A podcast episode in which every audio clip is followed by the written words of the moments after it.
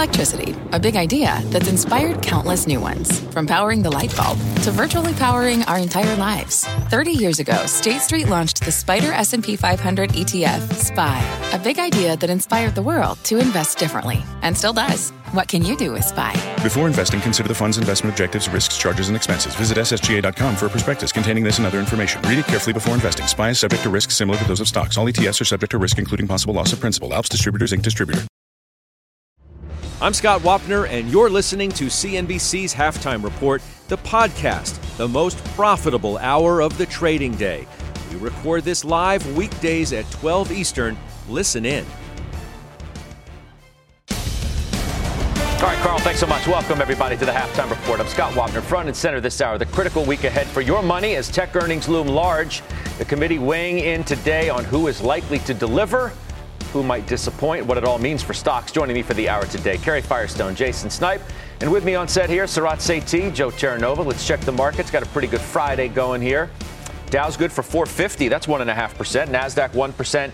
Getting a little bit of rate relief today. The 10 years at 421, the two year is at 447. Remember, we were pushing like 460. So we're getting a bit of a relief, Joe. Maybe it's due in part to that Timiraos story in the journal on the idea of 75 in November, whether the Fed will do 50 then in December, and how they and how they will communicate uh, that. The market reacted to that story. Without question, that's what the expectation has been. Will they give us some form of guidance at the November meeting that the unprecedented 75 basis point rate hikes of the past several months are coming to an end? And the market will respond positively to that. But to your point, Scott, we are completely hostage to where Treasury yields are going to go. 463 earlier today for a two year Treasury. And I can tell you, I've spoken in the last two days with several taxable fixed income money managers who are telling me that there are liquidity concerns in the Treasury market and in the high yield market. It's real, it's in the wake of the events uh, over in the UK, and it's something that I think the Federal Reserve and the Treasury Secretary have to pay attention. All right, so your points are, are well made and I think well taken. Um, so yeah, I think we are in, in large part held hostage in some respects, Sarat, by the move in interest rates. You've seen the correlation directly, rates up, stocks down. As Joe was saying that, though, then I'm thinking, well, maybe the Fed is held hostage too. Yes. Because they can't allow rates to get out of control either. And that's what NatAlliance is talking about today, responding to the report in the journal. They say it seems like the Fed, regardless of what they say, does not want rates, especially the long end, to get out of control. We think we're on the verge of a taper tantrum. Maybe we had it from 410 on the 10 year to 434 too far too fast. Yeah, look, I think it's not just the interest rates that they're doing, it's what are the ramifications of this? And, you know, we saw what happened in Europe and the UK could that explode into a credit issue? Also, when you think about all our debt that we're issuing, how much can the government support at those rates? So I think, you know, this lagged economic data, the faster it comes and if it's actually going to, uh, you know, complement what the Fed is doing, then I do think it doesn't necessarily mean we're going to get the Fed pivot to cut, but if we actually get some signaling that this is where we're going to be and we're going to stay here for a while, I think the markets will like that uncertainty taken away. I'll tell you what the market is liking right now, and uh, it was Carl uh, Quintanilla in the in the handoff to our show who noted those comments from uh, Mary Daly. Who says we're at or close to a neutral rate, um, which is interesting if you think about the trajectory of where we're going from here. It's no surprise that you've got a 500 point gain now on the Dow. Uh, she also says it all of this sort of requires a step down into smaller increments of hikes. It's kind of exactly what we're talking about and why some are remaining bullish here because they think the Fed is close to the end and they're going to make it clear at some point soon that they're close to so, the end. So, real quick, I think what, what the Treasury market has done with the rise in yields is no longer does the Federal Reserve, Scott, have the luxury of waiting to see if the rate hikes, the tightening of the balance sheet, will bring down inflation. The market is telling them they can't wait any longer, and I think that is crystal clear right now. And that's why I think you will get you will get a pause and it'll be communicated in November. I'm not sure if Liesman is in the building or not, but uh, guys in the back, maybe we can get him and um, we can either bring him out here or have him phone in or, or, or wherever. But let's try and work on that because you can see the drop in yields as we're following that. Karen, you know, despite all of this, some are not convinced that rates are going to go down. And that's ultimately going to lead to the demise of stocks. That's Michael Hartnett, who's been real, he's been right, right on the money. Uh, Bank of America, he does their flow show. New highs in yields, new lows in stocks coming is what he says. Our view, we're bearish despite ubiquitous bearish sentiment, right? I mean, everybody's kind of bearish, but he says doesn't matter. Inflation shock, rates shock ongoing, plus recession shock and credit shock starting, new highs in yields, spreads, lows in stocks coming. The final capitulation, he says, will be led by an unwind of hubris longs, hubristic longs in large cap growth stocks. Now we can get to the. I don't want to get into high uh, the high growth stuff yet because we're going to do that, looking ahead to earnings. But yeah. this idea of regardless of what these folks say, rates are not done going up and stocks are not done going down. Well, it's it's very, um, I guess, nice, optimistic, encouraging that there are smart people saying that the Fed is really considering making the next 75 hike the last one. But we've gone through this before. The market has had these little rallies on the concept that things are going to slow down at the Fed and they're going to look at data and they're going to decide not to raise 75 in December.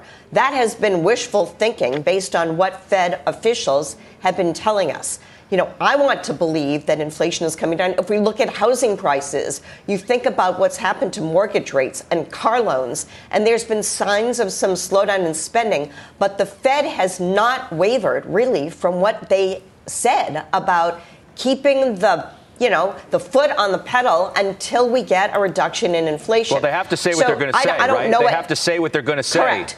At, at some yeah. point, pay attention but to what no they evidence. do. Pay attention to what they do, not what yeah. they say. I, I hear you. Oh, but, of course. You know, of course. At, at some so, point, that, that becomes the most important thing. So, back to you, quick. Well, I, I would say what's I would say what's most important right now is that the market realizes, or investors realize, that there may be opportunities at 15, at 15 times next year's earnings. There's a price level for stocks regardless of whether we get 275s or we're in a recession or going into recession, at some price, the stocks are worth buying. But to say it's because we know it's going to happen in December, I, I just think that's too far away based on all of these bits of data that come in every single day. So, Jason, you got you know concerns out there. Joe was talking about liquidity and volatility in the bond market. A lot of people are focused on that, of course. Jeremy Siegel, Fed critic, uh, was with me yesterday in overtime, uh, in person, uh, which was nice. And here's what he said about this idea of what the Fed is doing and feeding into this whole issue with the lack of liquidity and volatility in credit. Listen. And I think the more you look, the more you see that. And particularly, I look at liquidity, the money supply. I've never seen a deceleration and a decline from March, almost record in the post war period. This is, to me, playing with fire uh, in terms of what could happen to the economy. Right. I mean, it's a, it's a same tune, sort of, from the professor, uh, but he's not the only one singing it. No doubt about it, Scott. And I, you know, I agree with a lot of the commentary that's already been said, especially what Karen just mentioned. You know, the, the Fed is is not robotic, right? You know, they will be data centric, data dependent, whatever you want to call it you know, but clearly this article this morning and, and this a difference in stance going forward. Hey, obviously 75 basis points in early November is priced in. There's no doubt about that. But the idea uh, that they won't go too much further in December, or maybe it's it's not 75, maybe it's 50, maybe it's 25, or incrementally lower going forward, as they move to the terminal rate obviously that's that's catalytic for the market, and that's why we're we're seeing the move that we are today, mm-hmm. and obviously yields pulling back. Right, so I think that's part of the story, you know, and, and as we look to kind of next week, and I know we'll get to it later in the show, you know, it's going to be a good read through. It's going to be a good read through as we look at MegaCap Tech and all their earnings uh, that we'll see next week. But but clearly this is this is good news, and the market is responding well. So we do have Liesman who's who's ready now. I'm not even sure if he's on the phone or in person or, or where. Um, Steve, you there? There he is. Um, so you want to react first? Yeah. It's good to have you on. I'm glad you popped on with us. Uh, you want to just react to these daily headlines, uh, Mary Daly? At or close to neutral yeah. requires a step down into smaller increments of hikes. I mean, I think it's worth pointing out, Scott, that Daly is one of the more dovish members of the Federal Market Committee. Um, and, and let's not uh, have a memory that's shorter than 24 hours. That I believe we were on this show yesterday mm-hmm. when Patrick Harker from Philadelphia made some uh, hawkish comments and he was going the other way mm-hmm. on this, and the market went the other way. Um, and so there is a diversity of opinion out there. I don't think what Daly's saying is is really that far out of bounds of what was what the market was priced in. I will say at the moment, you've had the peak funds rate come off, Scott. You were four, you were up near five, now you're 487. So a 13 basis point decline. What this is doing is introducing doubt on the far end of what the Fed's going to do. She's still citing the 4.5% funds rate, which is part of the, um, the summary of economic projections from the Fed. The question is what happens beyond that. I think one of your guests was just, one of your uh, panelists was just talking about that, Scott, mm-hmm. that we're still got a 75 in front of us and a 50, uh, say, at the end of the year, which is pretty much where the market was, with the debate being where's the pause and where do you go from here. I always had questions about how far the Fed would go uh, before it started to either ratchet down or, or even stop and pause. But I don't think this is a dramatic change in the outlook for the Federal Reserve. You should have been thinking about this already, but they are still, I think, headed for that four and a half percent range. But I mean, you know what? What we got in Fed funds five percent even yesterday. I believe it was from May of 23. Right, so the, the market had moved pretty aggressively to where it thought that was going to go. Yeah and we had kind of conditioned ourselves for 75 in November and then maybe another 75 in December. The journal story today, I want your opinion of that too. It, it, it's not an accident yeah. that um, that story is, is out today, I, I don't think. And it's the idea of, you know, conditioning people for what's coming. And I think the most interesting part of that, according to Timiraos, who wrote the piece, is preparing investors for a decision in the weeks after the November meeting, as he says, without prompting another sustained rally, right? The Fed wants to be able to communicate their strategy without sending stocks surging because it defeats the purpose of ultimately what they're trying to do. Yeah, I, I think that's right, Scott. I, I, I think that the 75 being built in that's what we know what that's in front of us. I didn't think that part of the uh, story was news, and the question becomes after that, and it's going to depend on the data. If we get a little cooperation from inflation and the Fed feels like it can ease off the 75s. Remember, we're talking about easing off rate hikes. We're not talking about even pausing at this point.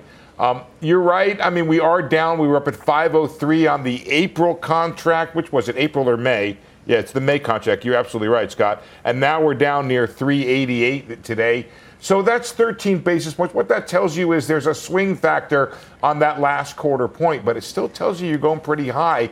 I don't know how much, uh, I think it was Karen talking earlier. You want to um, sell the house, uh, bet the farm uh, on stocks at this moment because of that particular change. But also the idea, though, that, you know, while, and we put this forth, while investors are uh, held hostage in some respects, Steve, by this move in rates, the Fed is too. It, it can't let part of the rate picture get out of control. That's the NatAlliance idea today.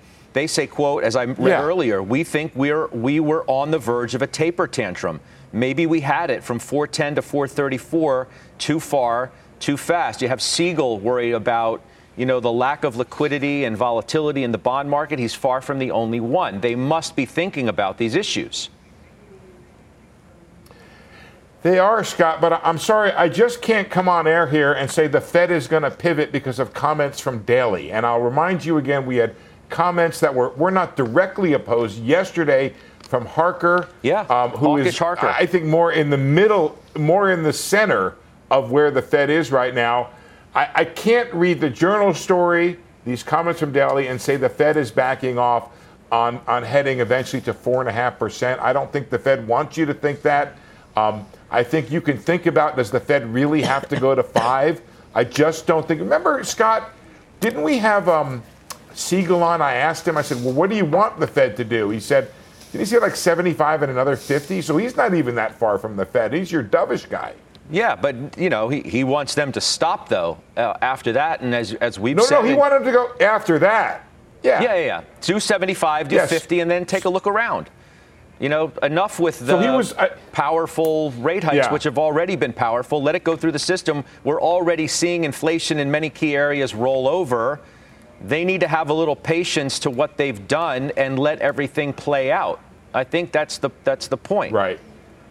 Enough with the And, and remember, talking tough, right? Bringing out Did- the, did- the guns. Okay, we get it. did you interview Rogoff? Didn't Rogoff tell us five percent earlier this week? I did not. I Well, did that not. was that was certainly on our air as well. Who said five percent? I I just think look. Here, here's the question I think for the panel, if you don't mind, which Yeah, is I don't. Where's the risk on this? Is the risk is the risk that the Fed does more than four and a half, or the risk that the Fed does less? In other words, that would be an opportunity.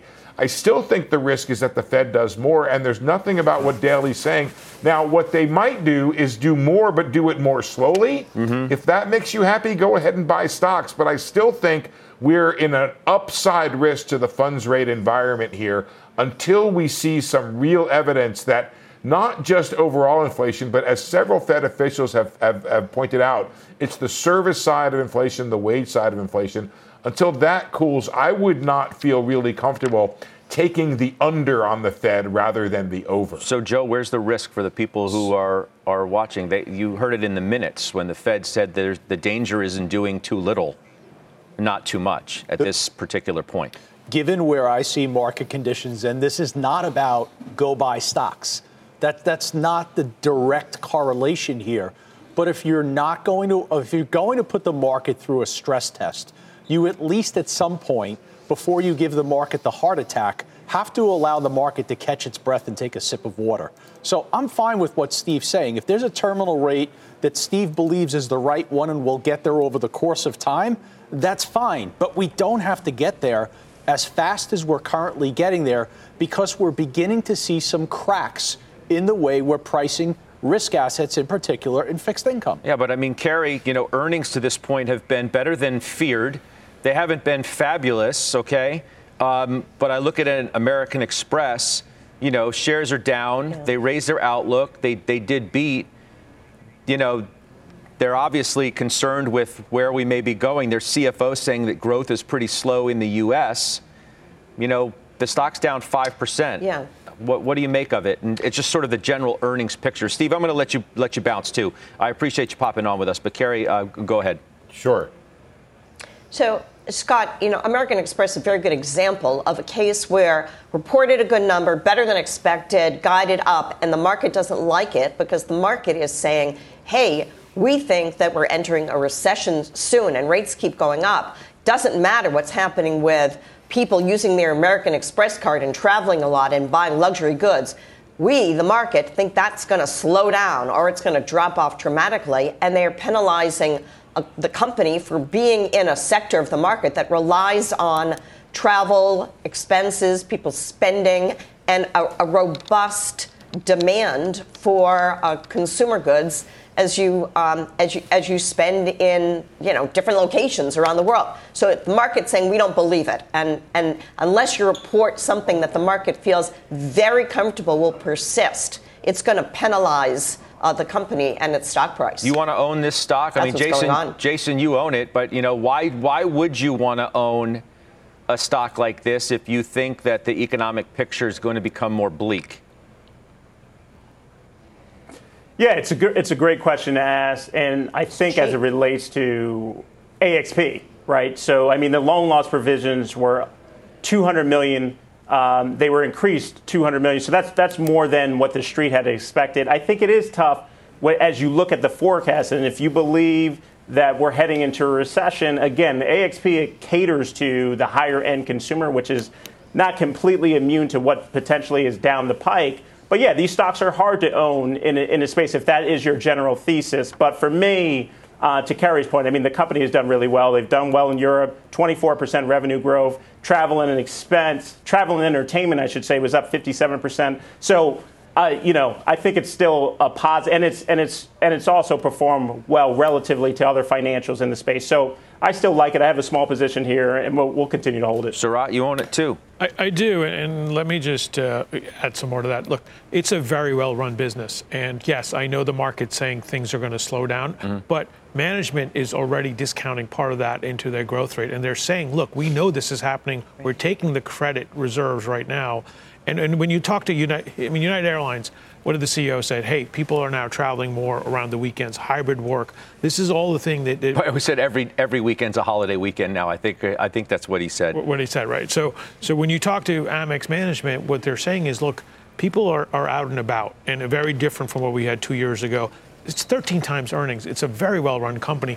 Can you time kind of where you know the multiple is going to be? No, but I think once you get to a steady state, this is a company that has earnings acceleration and a diversified kind of consumer base. The, the only place I want to go real quick before we get out of here, Joe, I, just give me a comment. I, we noted that Under Armour today. I bring it up just because you know Adidas yesterday, tw- literally 24 hours ago to, to the moment almost uh, cut its outlook, and you had weight on Nike as a result of that.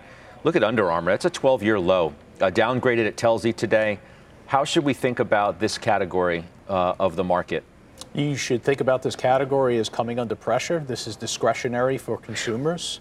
And I think, unfortunately, this is a company that has failed to kind of reestablish a lot of the growth story where investors paid a premium for the stock price five to seven years ago. That's a crazy decline, right? Just, Isn't it? But 69% year to date? The ultimate trap. I mean, that's what it's become. They've never been able to reignite the growth story at this company. Just catches your eye. I mean, it's under seven bucks. Mm-hmm. What a decline. All right, let's take a break. We're going to come back and talk about the busiest week for earnings just ahead. Mega cap tech stocks front and center, as you know. We'll find out which of these names the committee has the most and the least confidence in. We'll do it next.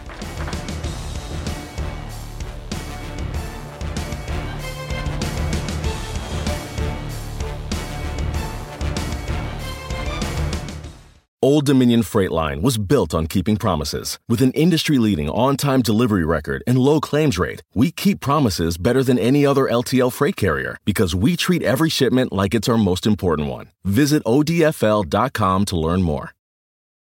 B2B selling is tougher than ever, and we feel your pain. If you're struggling to close deals, consider giving LinkedIn Sales Navigator a shot. This sales intelligence platform helps professionals like you engage high value customers, drive higher revenue, and increase sales performance. Sales Navigator also guides you in targeting the right buyers, highlights key signals such as job changes or which accounts you should prioritize, and uncovers hidden hot prospects so you can find those buyers that are most likely to convert. Fueled by LinkedIn's 1 billion member platform, Sales Navigator gives you the most up to date first party data, enabling you to unlock conversations with the people that matter. Right now, you can try LinkedIn Sales Navigator and get a 60 day free trial at linkedin.com slash halftime report. That is linkedin.com slash halftime report for a 60 day free trial. Let LinkedIn Sales Navigator help you sell like a superstar today. Just go to linkedin.com slash halftime report and get started. We got a ton of ownership on the desk of those stocks right there ahead of what is undoubtedly the biggest week of earnings this season, and maybe you know uh, more than so much is riding on, on, on what these companies deliver, just given where we are and what a lot of those stocks have done. You know, some of, the, of which have been at 52 week lows not that long ago. So, Jason Snipe, we wanted to know from everybody on the committee what are you most and least confident in heading into this week? Not surprisingly, I suppose, everybody is most confident in Microsoft, including you. Why don't you tell me that? But what is a surprise is what you are least confident in, and tell me that next. You got it. So, for me, Microsoft, to your point, Scott, um, I really like cloud. Uh, the Azure business has grown uh, really nicely through the pandemic and, and past pandemic, right? So it's 40% year over year in last quarter yes, they, the, the theme of, of the week next week will be X, will be FX, right? I mean, uh, Microsoft has over 50% of their exposure overseas, but I, but I just think there's a lot of strength in cloud, and they'll continue to do well. Now, as it relates to the company that I think will, will you know, possibly, I, th- I think they'll meet expectations. I don't, I don't think the numbers will be blowout, is Apple. And, and that's just for, for ownership. Meta, we don't own out of the big tech but Apple would be for me. Um, I, I, think they had they obviously have a lot more exposure uh, from an FX perspective than, than everybody else, close to 65% there. Um, you know, pricing, manufacturing has slowed some. So we've, we've seen some news about that single digit growth uh, and a multiple of 23 times, you know, which is, continues to be a premium to the market. I'm just not super excited about Apple here. Karen, I mean, least confident for you is Meta, like um, everybody but Jason, which I suppose is not surprising given what the stock has done, and now it's kind of hard to be jazzed up about it after what Snap dropped on the market last night. Um, so I hear you on that. Most confident in Microsoft, though, like Jason. Why is that the one for, for everybody? Why for you over over an Apple or over another uh, name in the big picture? I think that Microsoft, in a way, has replaced Apple as the haven for safe for safety, and it's become the dependable company. And Apple lost people's confidence last quarter, and when they've talked about the iPhone sales weakening and problems with China, you, have to think outside the Apple box and say, well, who can we rely on? And, and I'm not suggesting that Microsoft is the cheapest stock of these. I actually think, you know, Google and I think Meta are cheap stocks. Uh, but Microsoft is the one that's reliable because cloud and I think you know the software business, enterprise software, should be strong this quarter. And gaming may be a little weak, but they've telegraphed that, and the multiple has come down considerably. So I, I think it's the safe haven stock. But I do think Meta, even though the earnings can be disappointing, is so cheap at this price that it's attractive. Joe, you're least confident in Meta. Cameron Dawson of New Edge, you know, Sechen's firm called Meta the ultimate value trap. Agreed. That you do. That's 100%. where we have become. That's what it's 100%. become. 100%. First of all, they should go back to Facebook. Management yeah. literally uh, is seems to be void of any clear direction. The acquisition team, they just lost the head of the acquisition team that brought in Instagram and WhatsApp. Um, without question, Facebook to me is the clear value trap avoided at all costs. And yes, I called it Facebook. I am cautious and concerned about all five of these names. This is probably the least confidence that I've had for mega caps going into an earnings season. So I picked Microsoft, and I picked Microsoft because I basically have got five batters who are in an 0 for 30 slump, and I've got to hit someone third. Okay, I'll go at Microsoft because I feel as though the the Azure growth is going to be there. But I think Jason's right. I will even admit with Apple, I have clear concerns there. The services revenue is probably going to decelerate into single digit growth, which is remarkable when you think about that. They've got currency concerns, they've got China concerns. Collectively, not too excited about this week. So then, Sarat, I go back to something I teased earlier but didn't want to delve into completely, and that's the end of the Hartnett note of Bank of America. He says the final capitulation in the market will be led by an unwind of hubristic longs in large cap growth stocks. So, you know, Joe's cautious. Are you? And then if they don't deliver, what are the ramifications of that? So a couple of things there. I mean, one is when you look at their weightings, they're so big in the S&P. So you've got a lot of people hiding out in these stocks. Secondly, I think you know when you look at the Microsofts of the world and you look at Apples of the world, the question is going to be just like we saw in Amex today even if they come out with positive earnings and say we're going to grow, will the market believe it because the multiples are much higher than just the average multiple of the market? Yeah, but the multiples have come down a lot. And they can come. They back. still are higher. Your right. point's well taken. Right? Look, at, we're looking at it right now. Apple and Microsoft at 23. 23 you're, is you're, obviously higher than where the S&P right. is. Now, so, Amazon has always had a super premium valuation to the right, market anyway, so it doesn't so, almost doesn't count. So it doesn't necessarily mean that they can stay at you know north of a 50% premium to the market, especially if the market believes advertising revenue, other things are slowing down, and you use it as a source of funds. So I, I do like you know I, I like Microsoft. I think the enterprise, the recurring revenue is really good, highly highly margin businesses. But you have to be careful here because you could get re-rating even more just on the multiples and, and, and, that could be a source of funds for a lot of I mean, look, so you had the, the, the Gundlach idea that rates had topped. Siegel didn't push back on that. He thinks that's right. Mark Newton at Fundstrat suggests that the rate rises in the final, final innings. That uh, helps out tech, which he suggests looks to be in a good position to rally into the end of the year, relatively speaking, right? So he is certainly bullish, Joe, on, on these names. Well, I, I, more than sounds like You are. But, well, I'm concerned. I'm concerned about the earnings report. As far as the reaction thereafter, well, probably you don't get the fast recovery mm-hmm. that confirms this earnings rally of the last several weeks. But I'll say this what will protect the downside, in particular for Apple, Alphabet, and Microsoft, is the buyback. And you, you it, let's be clear, that buyback will be implemented as we move towards the end of the year. We know the change in the tax consequence in 2023 is going to affect them. Okay, so JP Morgan, we're going to get out of here in a second. JP Morgan cuts internet estimates and targets ahead of the earnings. Deutsche cuts Meta target 170 from 200. Deutsche cuts Alphabet to 130 from uh, from 135. Not not that big of a deal. And then you got the uh, executive departure for hardware design leaving Apple. So all of that to keep into perspective. Frank Holland has the headlines for us. Hey, Frank. Hey there, Scott. Here's your CNBC News update at this hour. Former top Trump White House advisor Steve Bannon was sentenced to four months behind bars for contempt of Congress this morning. Bannon had asked for a sentence of probation as lawyers argued the court should delay any sentence until an appeals court hears this case. A Mississippi community will unveil a statue of Emmett Till today. Till's 1955 lynching was one of the catalysts of the civil rights movement after his mother held an open casket funeral so people could see the horrors inflicted on her 14 year old son. And the race to replace UK Prime Minister Liz Truss is now heating up. UK Cabinet Secretary Penny Mordaunt is the first MP to announce that she's running, but other members have been declaring their support for former Chancellor Rishi Sunak and former Prime Minister Boris Johnson, who are both expected to run. A poll released today found that more than just half of Britons would be unhappy to see Johnson return. That's the very latest. Scott, back over to you. Frank Holland, thank you so much. Up next, Energy, a top performer yet again today and gaining 20% this month. But there are some new signals in the market that you need to know about if you're thinking about riding that rally. We'll discuss that and we'll do it next.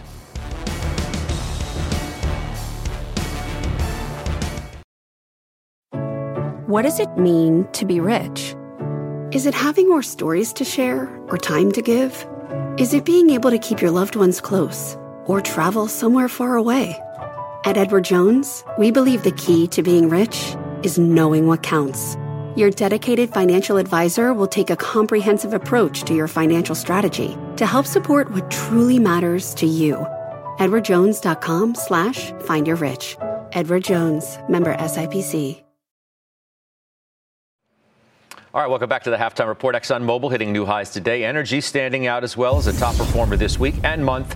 Dom Chu joining us with some of the top dividend plays in energy right now. Dom. So Scott, I mean, it's the only positive sector year to date in the S&P 500 and the next best performer is consumer staples, and that's still down 12% compared to the 50% gains we've seen in energy. So when you look at energy, many of those stocks in there are there for dividend plays for investors. And one part in particular, market data and analytics firm YCharts took a look at some of the biggest dividend payers on average over the course of the past few years. If you look at some of those names that have paid those outsized dividends, you got to look for certain ones in the pipeline business, right? And we've talked about them in the past. If you look at names like ONEOK, also Kinder Morgan, Williams companies, all ranging roughly between 6 and 8% in terms of dividend yields on average, according to YCharts, just over the last three years. Some of those names have been brought down because the stock price has now gone up in value versus the S&P 500 with a 1.5% dividend yield. But when it comes to the steady dividend payers, there are only two companies in the entire sector that are considered aristocrats, those that have paid and increased their dividends each year over the past 25 years. Check out these names ExxonMobil and Chevron. Their current yield's about 3, 3.5%. They have been on average over the past years anywhere from 5 to 6%. Scott, back over to you. Appreciate that, Dom. Thank you.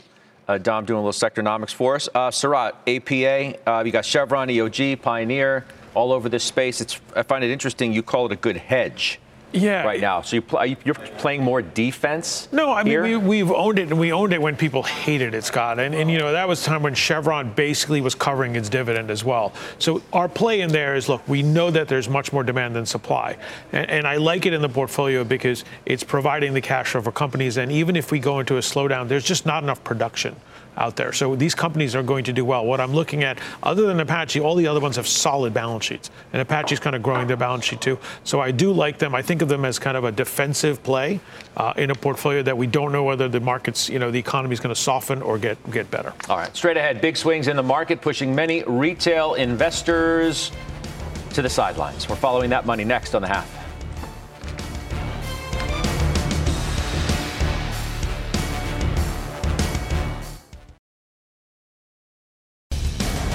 Welcome back to the half. Looks like fatigue may be setting in for retail investors in this volatile market. No big surprise there. Kate Rooney following that money for us. What'd you find?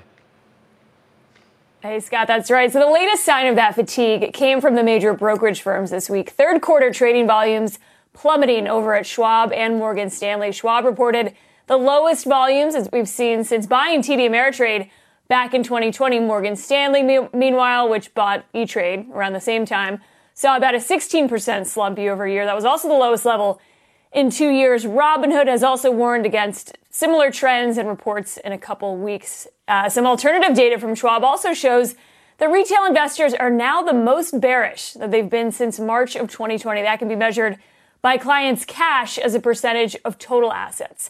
And Vanda research this week highlighting a slowdown in retail stock purchases. Individual investors have reduced net buying and were, quote, reluctant to raise risk exposure or chase any rebounds after that CPI number. This group had been strong buyers heading into the print. Uh, Vanda also says retail isn't quite throwing in the towel completely. They haven't seen what they call full capitulation, and they do expect strong retail bids in the next couple of weeks. This cohort is more sitting on the sidelines for now, but they have been moving into money market funds as those offer more attractive yields, and they're sticking with some of their longtime favorites. Tesla the big one this week was the most bought stock, according to Vanda, dethroning Apple as number one and Tesla rebounding, heading for a positive week after earnings. Vanda still sees what they call aggressive dip buying. For that name, Netflix and Roblox also getting a boost from those retail buyers as well. Scott, back to you. All right, Kate, thank you. That's Kate Rooney. They're staying with what they like and what they know Tesla, Apple, Netflix, Joe, Twitter. Uh, Roblox is, is some, somewhat surprising, but they did have that what big pickup in in users, uh, which sent that stock on fire, uh, I, I, believe, the other day as well. What do you make of this? Well, I think we're, we're getting to the type of holding that's more consistent from a traditional standpoint with quality companies. And I think that's a good thing because I think what we witnessed in the last several years is with the cost of capital being free, we clearly had excessive speculation within the market. You think? I think, and, and you know, it was very clear and it was, it was, uh, it, it was discouraging and disappointing to watch, but you know, that community was punished for that. Now the margin cost is higher, the volatility is much higher, the erratic behavior of the market is more present uh, on a daily basis. There have been some suggestions um, that retail hasn't capitulated and sold yet, based on some. I mean, Eric Johnston of uh, of Cantor had, had had made that point in the past that retail hadn't thrown in the towel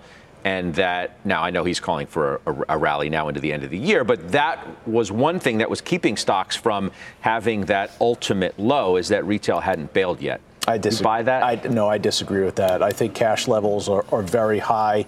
Uh, money can be quickly in motion if we see some form of a pause from the Federal Reserve. I, I, don't think that's the reason. Candidly, the reason we haven't had capitulation is because earnings so far they're coming out better than feared. Well, I'm talking even you know well before earnings yeah. season. But Karen, you own Schwab, so you're you know you're in this yeah. game um, in one way or the other. Well, let's you know, let's make a big distinction between Schwab and Robinhood, which is on you know the list is one of the retail traders, the day traders loved Robinhood, and Schwab is a real business. It's a big business, and they also barely charge commissions on any trades. So they weren't making money on the people who aren't trading now. They weren't making money when they were trading a lot. That's been true for a couple of years.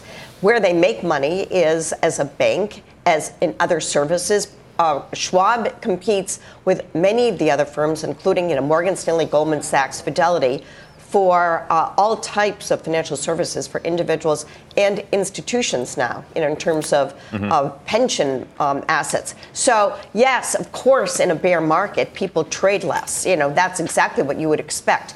But the smaller firms like Robinhood are losing accounts, their larger accounts, uh, to Schwab. And the average account at Schwab is, I don't know, maybe 15 times the average account of um, at, at Robinhood in terms of, of size. So yes, of, of, course you would think volumes are done. Do I think this affects uh, our decision to own Schwab? No, it's 15 times earnings, and this is a bear market, and things will right. adjust at a certain point, and the stock's cheap. Okay, quick break, and Santoli is with us for his midday word. We're back on the half right after this. Dow is uh, up about 500.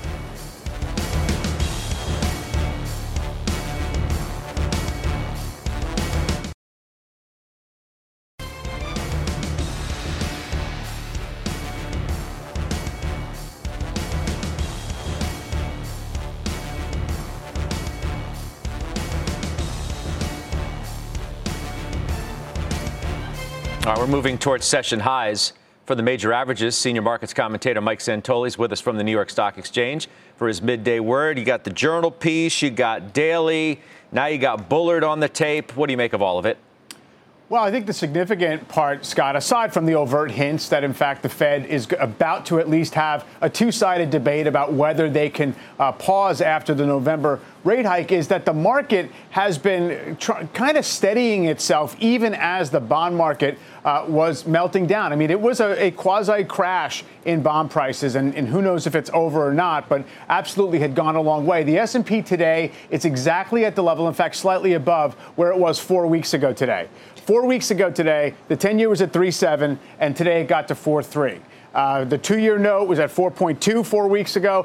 Today it got up to 4.6. The point is not that bond yields don't matter or they're not been a headwind and they don't have the potential to actually compress equity valuations more. The point is the stock market kind of has absorbed this latest bout of it on a point to point basis. And we'll see if that can last. If all the seasonal positive patterns get you is that the market can kind of hang in there for a little while. I'm not sure that's super bullish, but I think you call this more resilience uh, than denial on the part of equities. Here. I love I love the way you put it at the at the very top, right? A a two-sided debate is yeah. what you call it because what we've had in large part was a belief that they were on autopilot and it was a one-sided conversation. Now you have debate in the room about what the appropriate level is going forward and that's where Bullard is moments ago on the tape as well as stocks start to go up a little bit more. Right, exactly. And, you know, just also getting away a little bit from the idea that the Fed's not satisfied with the amount of pain that's so far been shown in the economy. They're going to wait and see just exactly how much the economy, that'll be the debate, really, is, is whether the, the horse is out of the barn and the economy is going to be on a downslope from what they've done already. Uh, but for now, anyway, yeah, Harry Truman, you know, might not like the two sided economist, but the market for now does. Yeah. All right, Mike, I'll see you in a few, uh, a few hours for your last word. Uh, coming up, we do have a ton of major earnings outside of mega cap tech that you probably own. Look at that board there. We're going to kick around some of those names next.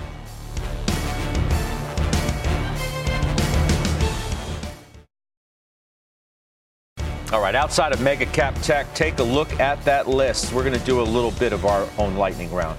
Sarat, GM.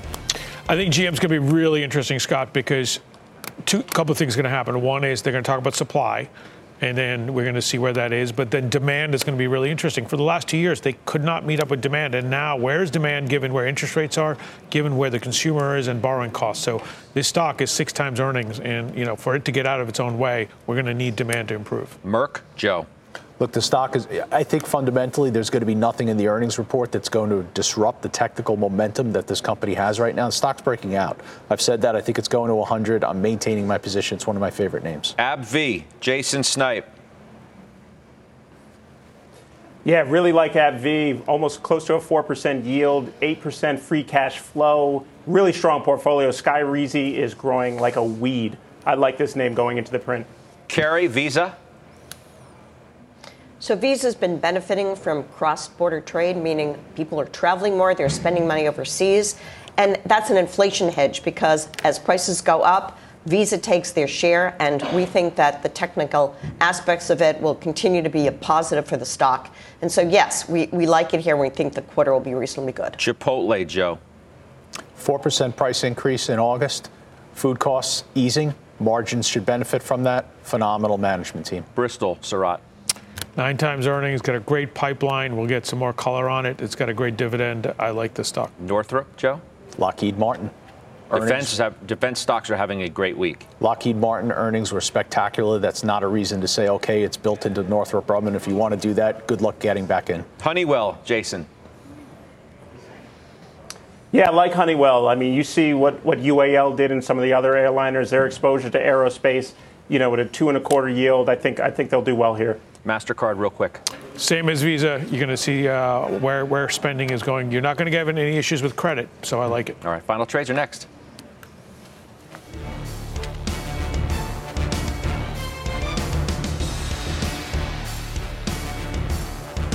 Are you following the Halftime Report podcast? What are you waiting for? Look for us in your favorite podcasting app. Follow the Halftime Podcast now.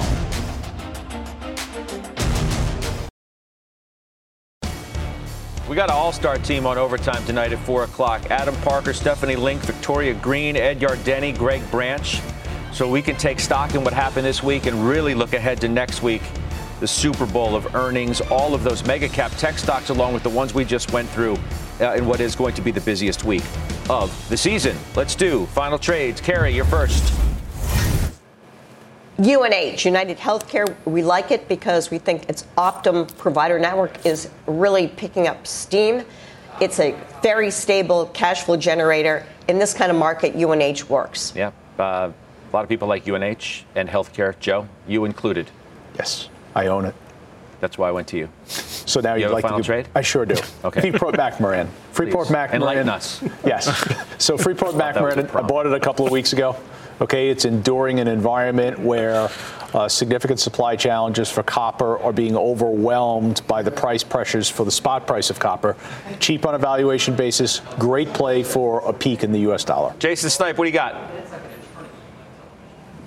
Service Corp International, um, super defensive name, should should respond regardless of the macro backdrop. Five percent yield, really have done well and outperformed over the last five years. I like it here. Okay, we got 30 seconds left. What do you got? I mean, I'm going back to American Express. The stock's coming back a little bit, but I think longer term, this is a stock you want to own. It's being unfairly punished today. I think you want to own a high quality company, very good franchise. You like financials in general? You think we got a reboot to those names, which have not done anything until earnings started, and they finally got a little kick? I, I do, and I think if you look at the Morgan Stanleys and Goldmans of the world, that got you know their, their earnings for capital markets and M and A is just shut down. So you have a great opportunity there to own those. Okay. Uh, we are just off the highs of the day. We got a pretty good one going. I'll see you in a few in OT. The exchanges now. You've been listening to CNBC's Halftime Report, the podcast. You can always catch us live weekdays at 12 Eastern, only on CNBC. The spirit of performance defines Acura, and now it's electric. Introducing the all-electric ZDX, Acura's most powerful SUV yet. While what powers their cars may change, the energy that makes Acura never will. Crafted using the same formula that brought them electrified supercars and multiple IMSA championships, the ZDX has track-tested performance that packs an energy all its own. With a premium Bang & Olufsen sound system and up to 313 mile range on a single charge, and a Type S variant with an estimated 500 horsepower, the ZDX is everything they said electric could never be. It was built with the driver in mind, just like Acura's been doing since the beginning. We could talk all day, but the only way to experience this electric performance is to drive it yourself. Unlock the energy and order yours at Acura.com.